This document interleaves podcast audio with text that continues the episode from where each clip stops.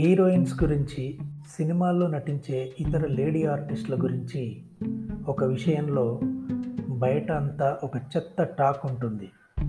కొంచెం పచ్చిగా చెప్పాలంటే సినిమాల్లో అవకాశం ఇచ్చినందుకు వారిని ఫిజికల్గా వాడుకోవడం అన్నమాట.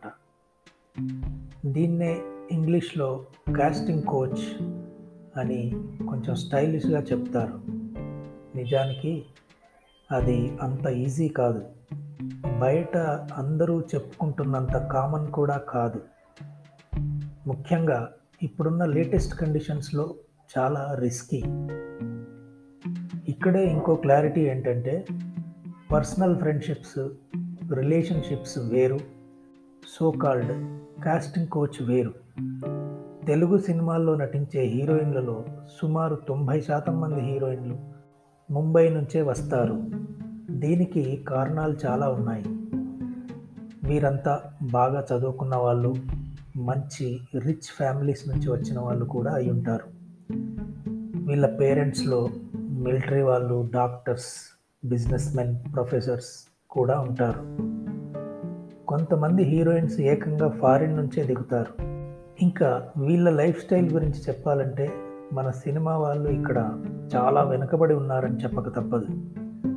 అంత అడ్వాన్స్డ్గా ఉంటారు. At the same time traditional కల్చర్ను బాగా ఫాలో అవుతారు. English fiction non fiction books విపరీతంగా చదువుతుంటారు.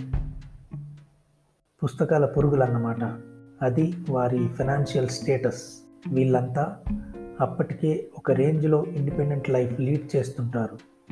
వాళ్ళకంటూ ఒక సొంత వ్యక్తిత్వం ఇష్టాయిష్టాలు అభిరుచులు వంటివి పిచ్చి క్లారిటీతో ఉంటాయి. కొంతమంది మిడిల్ క్లాస్ వాళ్ళు హయ్యర్ మిడిల్ క్లాస్ వాళ్ళు కూడా ఉండొచ్చు. అయినా వాల్యూస్ విషయంలో వాళ్ళకంటూ ఉన్న ఇండిపెండెంట్ ఆలోచనల విషయంలో ఎలాంటి తేడా ఉండదు. ఇలాంటి వాళ్ళని అంత ఈజీలీ అప్రోచబుల్ అనుకోవడం ఫూలిష్నెస్ తప్ప ఇంకోటి కాదు. సినిమాల్లో నటించడానికి వీరికి ప్యాషన్ ఉంటుందే తప్ప ఆ సినిమాలో ఛాన్స్ రావడం కోసం దేనికైనా రెడీ అనుకోరు. ఎస్ ఎవరో కొంతమంది అక్కడక్కడ అరుదుగా అంత బోల్డ్గా ఉండొచ్చు. అంత మాత్రాన సినిమా హీరోయిన్స్ అంతా అలాంటి వారే అనుకోవటం తప్పు.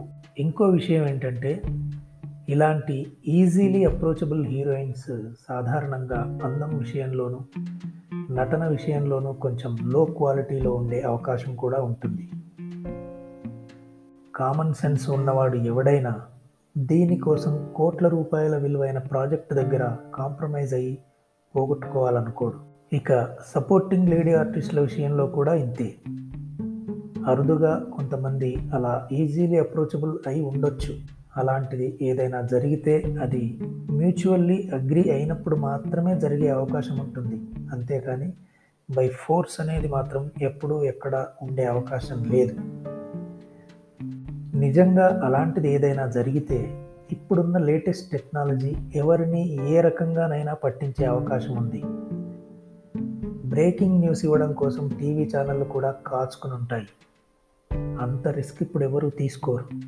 ఫీల్డ్లో పనిచేస్తున్నప్పుడు పర్సనల్ లెవెల్లో క్రియేట్ అయ్యి కొనసాగే ఫ్రెండ్షిప్స్ వేరు. ఆ రిలేషన్షిప్స్ గురించి ఎవరు ఏం అనుకోవాల్సిన పని లేదు. అది వారి వ్యక్తిగతం. Totally personal. కానీ ఈ క్విడ్ ప్రోకో లాంటి కాస్టింగ్ కోచ్ కథలు మాత్రం రెండు వైపులా ఇబ్బందికరమే. అలాంటి హింట్ ఏ కొంచెం సెన్స్ చేసినా హాయిగా అక్కడి నుంచి వాకౌట్ చేసే ఫ్రీడమ్ ఎవరికైనా ఎప్పుడైనా ఉంటుంది. అవకాశం ఇచ్చి ఆడవాళ్ళను ఉపయోగించుకునే ఈ కాస్టింగ్ కోచ్ సిండ్రోమ్ ఒక సినీ ఫీల్డ్లో మాత్రమే ఉందంటే మాత్రం అంతకంటే పెద్ద అబద్ధం ఇంకొకటి ఉండదు. నిజానికి ఉంటే గింటే ఇది ప్రతి ఫీల్డ్లోనూ ఉంటుంది. ఇంకా చెప్పాలంటే సినీ ఫీల్డ్లో కంటే ఇతర ఫీల్డ్లోనే ఇది ఎక్కువగా ఉంటుంది. కానీ వేరే ఎక్కడా ఇవి ఎక్స్పోజ్ కావు. టీవీ ఛానల్స్ వాళ్ళు కూడా ఇతర రంగాల్లో జరిగే ఇలాంటి విషయాలని అసలు పట్టించుకోరు. సినిమా విషయానికి వచ్చేసరికి మాత్రం ఇక్కడ జరిగే ప్రతి చిన్న అంశం కూడా ఒక బ్రేకింగ్ న్యూస్ అవుద్ది. ఎందుకంటే ఇది గ్లామర్ ఫీల్డ్. ఈ ఫీల్డ్లో ఎవడు దగ్గినా తుమ్మినా న్యూసే. కానీ రెండు వైపులా ఎంత భయం ఉంటుంది?